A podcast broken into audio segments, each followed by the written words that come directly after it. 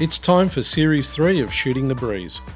As we continue our focus on women's basketball, we'll be talking to more of the amazing players in the WNBL, the coaches that inspire them, those people behind the scenes that do so much for the sport, as well as so many more from across the Australian women's basketball landscape and beyond.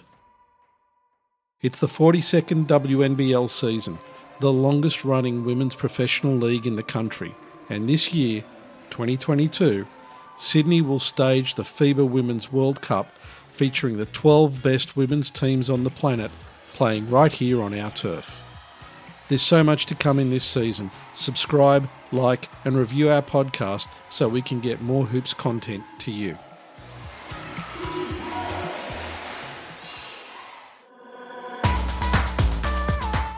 We want to welcome on board the Island Pacific Soap Company as our first commercial partner. They make high quality, all natural, handcrafted bath soap. Check them out online, and a big shout out to Paul for all the support.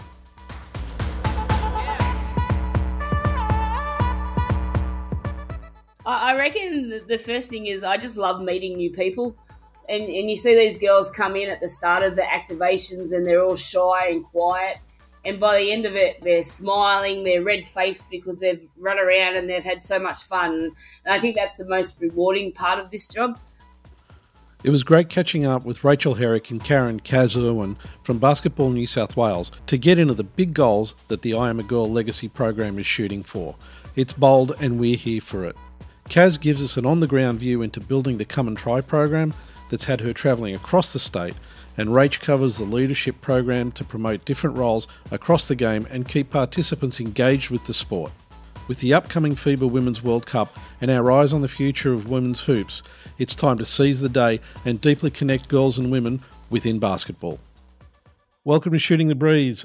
Joining my co host Jacinta Govind and myself, it's Rachel Herrick from Basketball New South Wales, their inclusion officer, and Karen Kaz Irwin, from Basketball New South Wales, their I Am a Girl coordinator. Guys, welcome to the show. It's great to see you both again. Thanks for having us. Thank you. Very excited. Very excited. First of all, even though we've spoken about it before, I'd like to just get an overview from you guys about the I Am a Girl program and what it's all about and what you guys are trying to achieve with it. Yeah, that's cool. Do you want me to go with that one, Rach? Yeah, go for it. Okay, so um, the Come and Tries are a um, part of the New South Wales Legacy Program. Um, and our aim is to, over three years, to get 10,000 girls to participate and, and basically just to have fun and become a fan of basketball. Once we do that, um, then we help the associations to interact with them to get them to come back into the, the stadiums, whether that's by another activation or a bit of three on three, or or we just don't want to put them straight into competitions. And some associations don't have the space at the moment. So then we just work with them to um, keep these girls engaged and, and want to come back, and so we can grow the sport of basketball in female. And I noticed that you've been targeting a lot of uh, country regions as well, Kaz. Has that been intentional? Uh, yeah, we're all over New South Wales. So um, I'm lucky enough now I have five DOs that are development officers underneath me. So um, and they're out in the region. So um, I work with them and, and I book them in, and then they, if obviously I can't get to the place, um, and they're somewhere close by, they can help me out by attending them and getting them done. What's the reaction been like out in the country regions to the program? Um, it's it's been great. I'm a big believer whether it's you get ten girls, uh, five girls, whether it's thirty or 101 girls, you can always have fun and you can always teach them the skills of basketball and show them how good the sport is. In the country region, we had a few. Coffs Harbour was a big one, and Port Macquarie was a massive one. Tamworth just had a second one. They had over 50 girls there. So in the bigger regional areas, it's, it's really good. Um, it's just those little ones that we want to keep going to and just to build up, you know, the participation in female basketball. And what's your capacity like to keep going back to some of those smaller, uh, probably more isolated areas? Like how often do you plan to go and see them? Um, we're trying to get around to every association just once, but then helping them with a second or third activation to follow up. Some some of the little ones that have been really keen, we have gone back um, and done a second and, a, and a, actually a third activation. I worked with Lauren, um, who was our DO, and she did the first one at Inverell. I went back there at Christmas time and um, I did a follow up with them. So it was awesome. And it was good just to see the girls, and they all had their shirts back on and, you know, their pink shirts, and they had a ball. So that sort of thing is, I think it's really positive. It's really fun for the girls. And I think the great thing, a part of the legacy program is it's enabling us to do is go out and meet these associations and regions one to one and provide them the experience of this. But equally, we're wanting to show them how and they can do it, um, and in hope that they can pick it up and continue to run with these programs. I think the reality is is there's only one of Kaz and one of the DOs and things like that. But as part of the program, it's educating coaches and um, associations on how they can continue, and you know all these uh, showing the these areas that there's interest that these girls do want to play basketball and be involved in basketball. So it's then introducing them and um, hoping that they can then build some capacity to put some programs in place and um, sustainable programs rather than just one and done interactions. Yeah, so I was going to say, uh, based on what you were saying, Rachel, and you hit the buzzwords for me, that it sounds like not only are you taking basketball out to different places to show that basketball is an option for girls as a sport, not just the traditional kind of, you know, netball or whatever else other options are out there, and making it more accessible. But it is also about capacity building those clubs to keep supporting the program in the long term.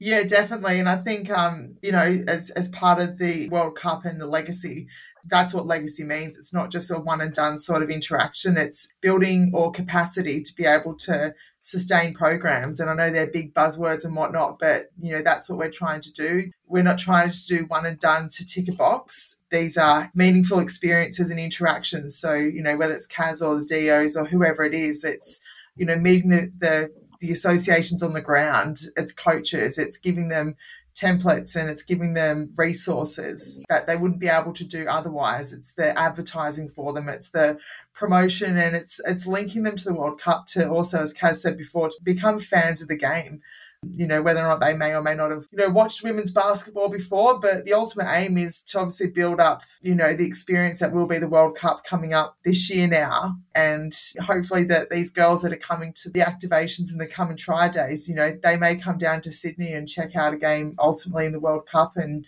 you know, for Olympics and World Cups to come. It's an investment. You're planting a seed. Absolutely, it is. yeah, yeah, and, hoping hoping that it will grow because I mean, yeah. you plant more seeds, and you're going to yield more product, I guess, right? Yeah, absolutely. And Kaz hit the nail on the head. You know, we've set a pretty lofty goal of 10,000 new participants over the three year program. So, um, the legacy program running between uh, 21, 22, and 23. So, it's the year before, during, and after the World Cup. So, we've got a long way to go, but it's been a cracking start so far, given the adversity. Yeah. I hate, I'm not going to use the word, but no. Um, you know, the great news is that there's a lot of interest there and um, there's a real appetite for kids just to play, be active and play sport at the moment. So it's a great opportunity for them to come along and perhaps try a new sport and just be involved in basketball. Does the legacy programs have an interaction with schools, you know, across the state, regardless of whether they're private, public, yeah, um, Paul, we do. So currently at the moment, basketball is in the top three sports chosen under sporting schools. That does liaise with primary schools and secondary schools. Um, so that being mostly year seven and eight. So we know there is a demand there. Outside of that, though, we do know that there is a lot of intra school competition between the private schools, Catholic schools, and things like that. So we know there is definitely scope to expand, and it's definitely a potential opportunity to work with the different groups and the different schools under this program in the three year window for sure. And I understand that the World Local Organising Committee are also trying to connect with schools. Is that like touching in on the, the legacy program, or is it kind of a bit separate? Yeah, look, I think ultimately we are trying to all work together. We're all trying to achieve the same goal at the end of the day, and that is to offer girls and boys, um, kids of New South Wales, the opportunity to play basketball, to try basketball, and be fans of basketball. Um, so rather than having, you know, seven different entry points, it absolutely is the goal to work together to be able to extend our reach. Of course, the legacy program, you know, in conjunction with the New South Wales government, is giving us this opportunity to build these programs and increase involvement. I guess ultimately give opportunities to participants that wouldn't ordinarily walk into a basketball stadium. So, whether that be an entry point through um, a come and try activation, through a schools program, through a program run by a council, even different, you know, youth groups and um, communities, it's definitely the aim to reach non traditional participants of basketball. Just for the listeners' sake, Rach, like it's listed on the Basketball New South Wales website and stuff that you've got a number of legacy programs. And we've interviewed people, including uh, Liz Mills, who's a, a, friend of the podcast. She's an ambassador for the I Am a Girl program. We've also had a chat to Jackie Dover before she's recently headed off to the NBA to pursue her dreams in New York. We know that Jackie was associated with the Indigenous branch of their legacy programs, but I also noticed that you have partnered with Savannah Pride as well. Is that part of the legacy programs too? Yeah, it is. So there is overall, so there's two branches that sit under the overall legacy program with the World Cup and the New South Wales government and FIBA. So one of them is the I'm a Girl program that is working essentially with women and girls. And then the other side is um, working with Indigenous communities under um, Indigenous Basketball Australia, and also we have partnered with Savannah Pride. So there is um, two streams that are currently in motion at the moment. So Kaz and I obviously heavily involved in the women and girls side, but yes, there is connection to giving same similar opportunities both in Indigenous and culturally and linguistically diverse programs as well. And because just for our listeners' sake, I think the Indigenous legacy programs is perhaps a little bit more self explanatory and maybe a little bit more well known compared to Savannah Pride. So, just for the listeners, just give us an overview of Savannah Pride. Yeah, so Savannah Pride program is an existing um, program that is providing basketball opportunities for the um, South Sudanese community. So they have a program that runs um, out in Western Sydney.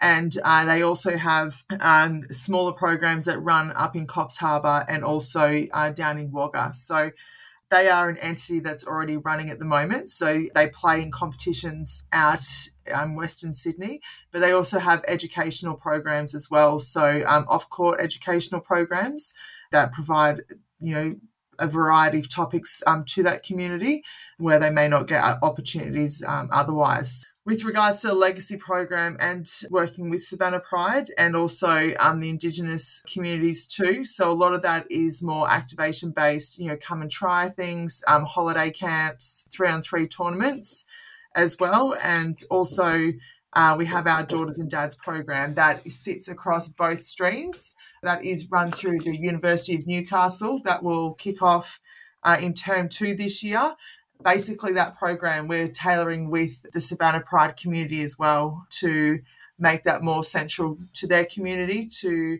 make it adaptable to you know the different cultural needs as well.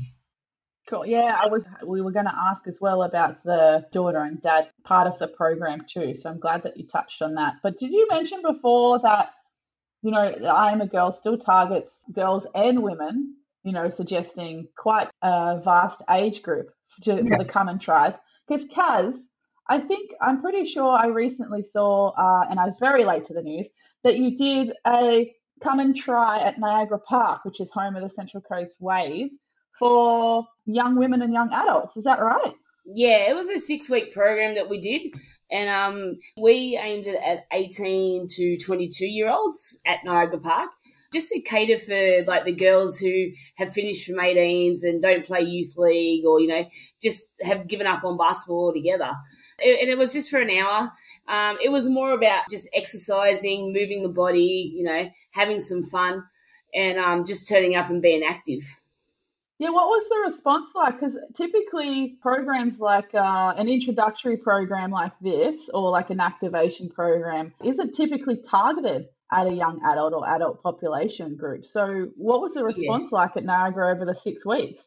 Yeah, it was, it was okay. I, in total, we had it was eight girls. Some of them couldn't come every week because of work, so it, it was a Friday night because we had to fit in with the stadium's of availability. So, um, but it was good just to get those girls. The out of the eight that went, um, none of them are playing anymore. Um, they've all played rep from under 12s all the way through. it was good just to get them back in and, and doing something for, with basketball. Yeah, it's really bridging the gap because, as we all know, that definitely from under 16s onward, you see quite a decline in participation in girls and women's basketball. So it's pretty cool you could bridge that gap um, and provide something that isn't necessarily representative.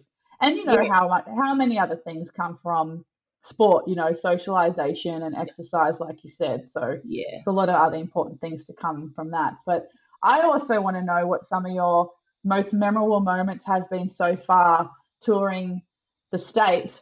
The state. Meeting, I've done a bit and, of travel. I know, and meeting and meeting thousands and thousands of future Bec Allens and Kayla Georges yeah. and Alanna yeah. Smiths. I reckon the first thing is I just love meeting new people. And, and you see these girls come in at the start of the activations and they're all shy and quiet and by the end of it, they're smiling, they're red faced because they've run around and they've had so much fun. And I think that's the most rewarding part of this job. And, and again, like um, different situations, we've had a where we had it terrible the other day. We had 101 girls, and it was like it was hectic. It was crazy. We had one girl that come in, and she was she was shy. She was intimidated by the the noise and everything. Um, had a hood over her face the whole time so I just said to my young coaches, I said, look, our goal is to get her to smile just once today, and hopefully she'll stay because she was ready to go. And um, this young girl, she stayed. She took the hood off. She had the best time. She come up and thanked all the young coaches that were at her basket. So I think seeing things like that is is pretty rewarding. Like I should have write a book because you know they all have their funny moments and they all say funny things and and um, yeah, I, I, should write them down because there's been a thousand of them. Got a question about the program. Is it just players, or do you also cover off other roles within the sport? So coaching, refing, score, stats. Yeah. So at the moment for the come and tries, it's just for players. But I try with the associations that I go to, I try and get um, ask them if they have young coaches that are just started out and get them to come along and see how I run things because I reckon the more coaches on the court, the better, and hopefully they can learn about you know having that like intensity, but in a fun way, and you know how to get the best out of the girls by making it fun. So um, I do open it up for any young coaches or older coaches. They could be parent coaches that do a domestic team that um, just may want to come in and, and see and learn. So yeah, I definitely open it up to um, coaches. Yeah, because we've had quite a, I think in the last week on Twitter between our shooting the breeze handle and a couple of the friends of the podcast online, we've had some pretty interesting discussions about getting female coaches, uh, not just coaching more female teams at any level, but also, you know, the idea that female coaches can also coach boys and men's as well. Like it's the same game and it should be kind of celebrated across both, you know, realms of the sport. Uh, but yeah, I think a, I am a girl kind of coaching uh, introductory program would be a really cool idea as well. Absolutely. And there are loads of loads and loads of ideas that we certainly had. Um, rewinding back to 2020 when um, the World Cup got announced and in hand in hand with um, then the legacy programs. So we kind of had to pick maybe three things that we really wanted to look at when previously spoken with Martha. So we have also got We've got the Come and Tries, which is a major part of the legacy program. Part of it is a leadership scholarship program too. So that's currently running at the moment, which will um, finish up towards the middle of the year. Um, currently, there was uh, 240 participants in this year's um, intake. So I guess that side of the program does look at referees, coaches, administrators, um, score table statisticians, as well as players. Due to COVID, a lot of it has been uh, delivered online. There is still the aim that we will get everyone together and meet face to face. But part of that program, it's while it's not a coaching program directly, it's more of a, a program to bring women and girls together because we've got women and girls of all ages from 15 upwards 16 upwards yeah. um, involved in all facets of the game so it's more of an empowerment program to bring everyone together foster a really supportive encouraging environment which the last piece of the program is that they have a community project where they go and then do something in their communities and then become ambassadors you know of the game in their own associations and communities in their own you know realm of the game, be it coaching, officiating. So if we have got some young coaches or some young, some young officials involved in the program, then one of their community projects might be to run a short course um, for you know women in or girls in their association, or it might be to you know, Kaz, help me out. There's like Yeah, yeah, there's yeah, ten there's ten community projects. So whilst it's not a um, yeah coaching or official program, we would love to do that too. Um, Yeah. And that might be you know something for twelve to eighteen months time or after the World Cup. But week um, for the moment, we're really focusing across all these programs of really diving deep into the community and the grassroots and to where these where we might find either existing participants of the game in any realm but also we want to find new people because they're the next generation of who's going to come through be it players coaches and referees administrators managers and statisticians too because they're all part of the game They're all part of Um, the game. but yeah that's that's the aim of the program we could have picked every, anything and everything but um, Yeah. we wanted to pick some things and do them really well When you talk to people that are participating in the program about the World Cup, how excited are they about it? Do they know when it is and what it's all about? Like I'll, I'll go first. The scholarship people, like they all know about it because we've we've pushed it and and um, they're very excited right now. But for an example, I had my little rep training last night, and um, I'm like, "What's what's on tonight, girls?" And they're like, "Valentine's Day, pizza night." Like they gave me all different ideas of what was on, and like when I said the opals, and I know I've got brand new girls, like they're like, "What's an opal?" And I was just like, "Oh." So um, I don't think it is. I don't think it's out there that what's going on at the moment. And I think Paul and um, Squin to speak to this, I think what basketball in general does really well is we advertise and promote to our people. But people that are outside our community and existing community, they don't know what they don't know. So I think it's um, part of this too is um, learning and understanding how people engage with the sport, and also how can we find people outside of our community and get them involved. We just assume that people are on Facebook, Twitter, TikTok, all these Snapchat, all these social media Instagram. platforms. But if we're looking at, you know, the youth or the people that we're wanting to find to get involved, well, they're not following the WNBL, Basketball Australia, Basketball New South Wales, all of these channels. Um, so it's really challenging the thinking of not only us in our organisation, in our programs of what we do, but it's also how else can we, you know, reach these people to come Spread the word. yeah, spread the word, come and try and be a part of basketball. Yeah, because it's easy to go, you know, go into work and you always know just enough about NRL or AFL or something else, just enough to get you by in social conversations like at work or something because Yeah. it's saturated, right? Yeah. Yeah, and then you go you in the same workplace. You can maybe speak about the Boomers and the Opals uh, when the Olympics are on. Like I noticed this Yeah. Olympics, and the Boomers were doing so well, and you know, first time getting a medal, all that kind of stuff. And people would say to me at work, "Oh, yeah, did you watch the Boomers?" Yeah. Yeah, And I was like, "Yeah, I did. Yeah. Yeah, yeah, I, I know the Boomers." yeah, Yeah. You know, there's obviously this complete disconnect between the Opals and the wider community. It's just like at the Olympics last year, you know, after the Boomers got a bronze, the number of people that I was talking to who said to me, Oh, aren't you excited because Australia's finally won a medal in basketball? And I'm like, no, we've got lots of medals in basketball. We got lots of Olympic medals in basketball. There's a real disconnect there that surprises me. And also, it's almost like there's this target that goes with the program of you got to get people to understand the history of the game, the teams, and how successful the Opals have been. Yeah.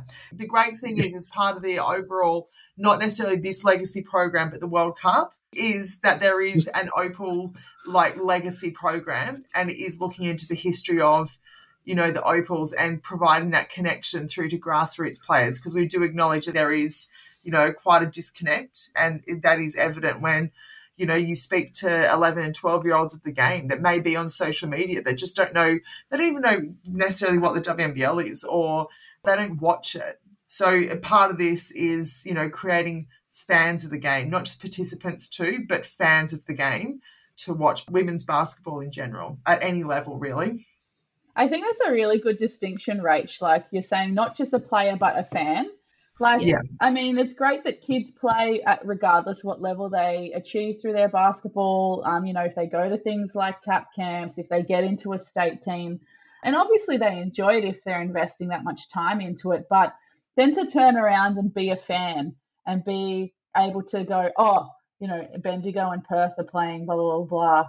I'm going to sit down and watch that. I'm going to have my girls come over. I'm going to go watch my local NBL one team play. Like that's really being a fan, right? Um, yeah. And it's even taking it a level back further than that. I mean, what is it, ABA? It's been called many different things, but how awesome now that it's NBL one. So it's even mm. that these girls that are in our some of our programs that when they come to our programs, we can then be like, hey, did you go watch your NBL one team?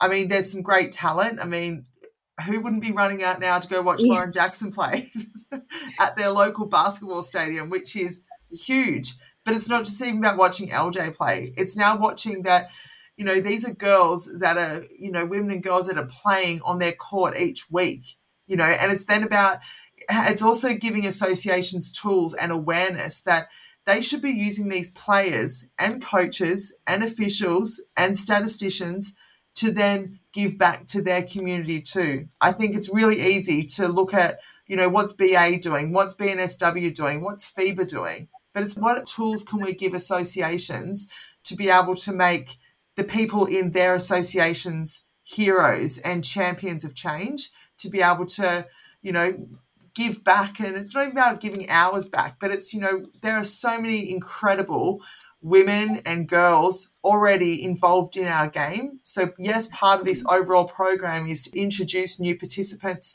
to the game to play and be fans but how can we support and empower the existing awesome people that we already have in our game to stand up a little taller and be heard and actually be awesome at what they already do Squid, whole... you've been a player, you know, you, you've done some coaching too. You know, Kaz is the same. And it's just like, how do we find more gems and awesome people to want to be involved in the game? And I think New South Wales traditionally, we don't have a huge alumni program that want to come back and be involved in the game. So that's what we want to kind of make a great environment and great community of people that want to be involved because at times it's you know really hard to find people that just want to be involved. So how can we make it cool again if you like? Yeah it, that's to me i mean a lot of times in other episodes you know when we've talked to people like sarah graham and Veerley and, and similar to yourselves um, kind of come back to that clubland question of how do we get people to stick around? Because between the four of us and Kaz, you more than any one of the four of us were so engrossed and integrated into the club and you dedicated a lot of your time and energy and passion into clubland and it's hard out there it's yeah and it's it's hard like you in some aspects you got to and this is just me observing uh, you got to make it not, not me living it you got to make it a lot of your life sometimes um, yeah. but for me as an observer it just looks like there was a really hard to have a balance between regular life and basketball life, and the lines were blurred between the two. And I don't think that's a sustainable thing if we want to keep really good people like your Kazas around a long time in our clubs. But and then going back to what you said, Rach, about making sure kids just go watch their local NBL one teams or their youth league women's teams. We used to do that all the time when yeah. it was still called CBA or ABA. Central Coast Cavaliers represents um, Absolutely. We go, it was, it was accessible. I was just going to say it's it's just like a, a point of accessibility and representation. You know, there's so much talk about having different minorities and stuff represented in the media, in film, in TV, etc., which is excellent. But you can still go back to those times where we were kids and we would go and watch Central Coast Cavaliers and be like, "Wow, that's that's a pathway for me. That's in my backyard uh, you know, admiring the local players and then go back to training and aspire to be something like that. So when young girls and young women see that, that's, you know, it kind of fosters that seed that you've planted with your activation programs. Yeah, absolutely. And I think that's why there's, there's very two um, distinct opportunities that we do have as part of this program is fostering new people, but also what can we do with our existing? And I think it's just you know, part of it too is, you know, as we said, for our awesome people like Kaz that, are, you know, we're so fortunate that she's on, um, on our team now, but it's how can we encourage people to share the load too? Because that's why we do lose a lot of awesome people is because yeah. there's, you know, there's a lot of burnout. There's a lot of, you know, poor experiences. They've not been heard.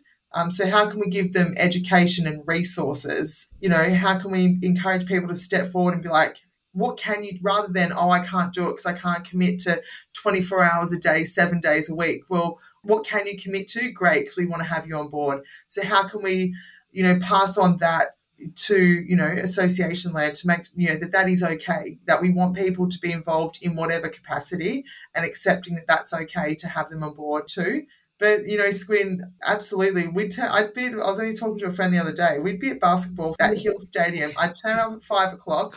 I'd ref about six games, play two games, and then my poor dad would turn up at eight o'clock to pick me up. I'm like, not ready yet, and I'd be there till ten thirty until the lights get turned off. And I think it's just like not saying that's what kids have to be like these days, but it's like that was just the best memories that I have of you know being involved in basketball, and it's you know, Squin, we've known each other since we were 12 years old. Um, we met at TAP. We met at TAP Camp. TAP Camp. That was yeah. the time of our lives. We met at TAP Camp.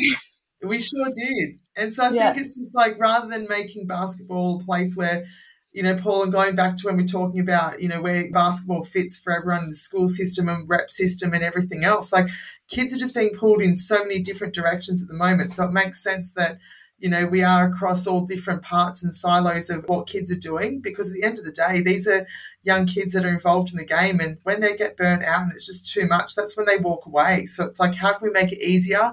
Easier for parents, easier for kids. And that's just in, in that standalone part of their basketball journey. But there's just so many wonderful things of our game. And we're just in a really fortunate position that we can offer this program across three years to really just show everyone in New South Wales how great basketball is. It's really interesting you say that because one of the other things that I'm kind of really surprised about is that, you know, you guys are out there, you're doing all of this. How much support do the clubs actually give you? Because I know some clubs are really 110% behind some of this stuff, and there are others that, you know, kind of I guess, would be looking at it going, well, why are you guys coming and sort of trying to, I don't know, get in our lane? Yeah, look, a massive part of this is, you know, we're not even driving this bus. This is like the FIBA Women's World Cup, and we're really fortunate that this event is in New South Wales and New South Wales only. So we're the beneficiaries of the legacy program that we don't have to share at this point in time with everyone else. So part of our jobs and the greater jobs of everyone in our team is to get everyone on board the bus. We're, we're not there to step on anyone's toes. We're there for the greater good of the game. And those that want to do their own thing, that's absolutely fine too. But those that do want want I don't even say help, but want to be a part of yeah. the extension of the World Cup because that's basically what it is.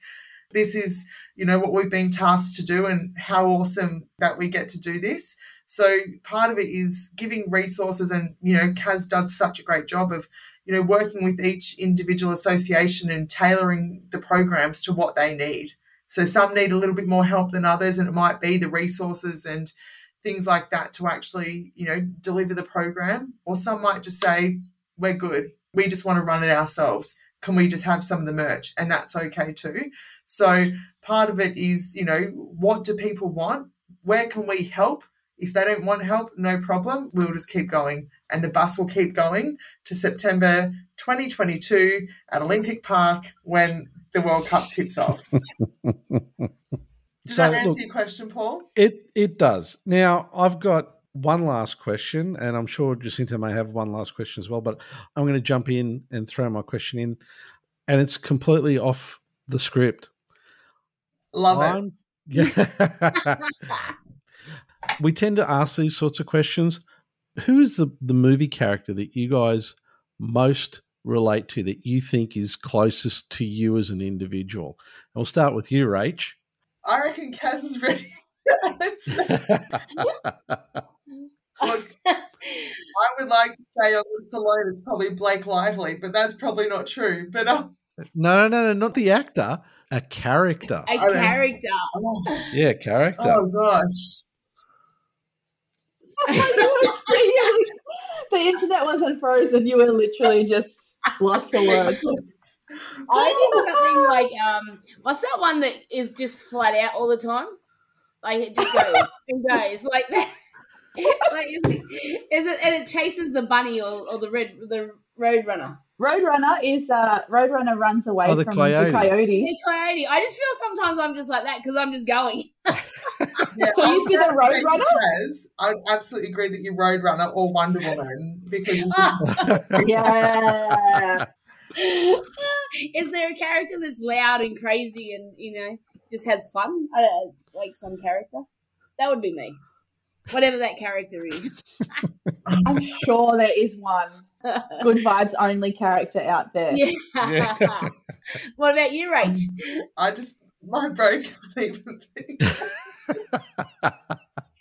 Oh, you should be all over these characters now having a baby. You should be like on this. Emma Wiggle, baby. Hey, Emma Wiggle is not a bad thing. She is An an exceptional human. Yeah. Oh, s- uh, sometimes I wish we were recording the video to go with this. Yeah. I just don't even know. Like, I'm, I'm going to be Tin Man because I tell you what, the amount of like the adversity we face and the amount of no's. No, no, no. That's what my job. Fighting off. No, no, no. You know what's going to happen? Paul, Give I'm it- used to your, your I'm used to your curveballs, but I wasn't ready for. The, the question you used to ask people is if they were a car. You're gonna, Rach, you're gonna go back and tell Izzy about this question, and within half an hour, you'll have so many answers and be like, "Why? Why didn't I have this answer before?" You're not wrong. yeah, I think I'm. I am very much in mum mode. This is my first week back at work, so I am very much just. I would say I'm Emma Wiggle at the moment. I feel like I'm Emma Wiggle's character because I sing songs all day. That's what I think I am right now.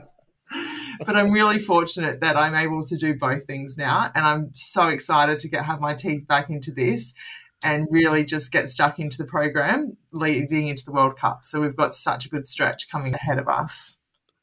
I think my last question would be uh, aside from both being obviously fans of the game of basketball, what is the one thing that you have taken from your experiences with basketball as coaches and players and community that sticks with you the most? Like something that's really significant that you've either learnt through basketball or basketball provides you? Kaz, I'll let you go first this time. Yeah, I reckon um, basketball is more than just a game, and I think it's the friendships, it's the the people that you meet, it's um, be able to make someone smile, or you know, someone trains hard all year, and even if it's just one time in a game, they get it, and you can see that they're proud that they've got what you've been working on. I think that's that's one of the big things for me. Yeah, I'm very similar to Kaz in that I'm definitely wasn't copying your answer, but um, look, I was really. I'll let I you hear it. no, I was I um started quite late to basketball, so I was 13. So I was in high school, and a friend just asked me to play basketball. So I was really tall. I was so uncoordinated. I was just not a basketballer, and I probably still am not a basketballer, but that's okay. but I'm really fortunate for what it's given me. And yes, the on court career and, you know, travel and, you know, around the state and around the world and all these different experiences. But for me, it's definitely the people. And I'm really fortunate. And Squin, you know, we, we touched on that. We met at camp when I was 13 years old, 12 years old, but I wasn't, I'm not a country kid. I'm a metro kid.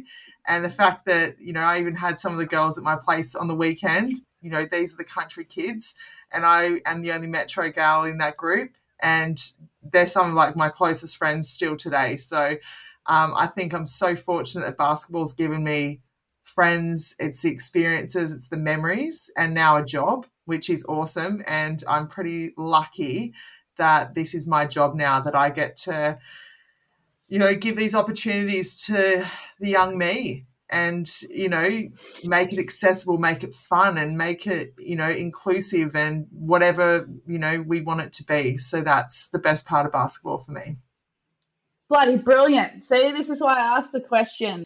I was going to ask another question, but I thought I'll ask something that's going to end the episode on something uplifting and inspirational and hopefully get some of our listeners with the warm and fuzzies, which we sometimes like to do. So that was perfection. Absolutely. Absolutely. And do you know what I will say is that to the kids of today, you don't have to be the best player, the best whatever on the court. As long as you're a good person and you accept your role as a role player, there is always a spot on the team for you.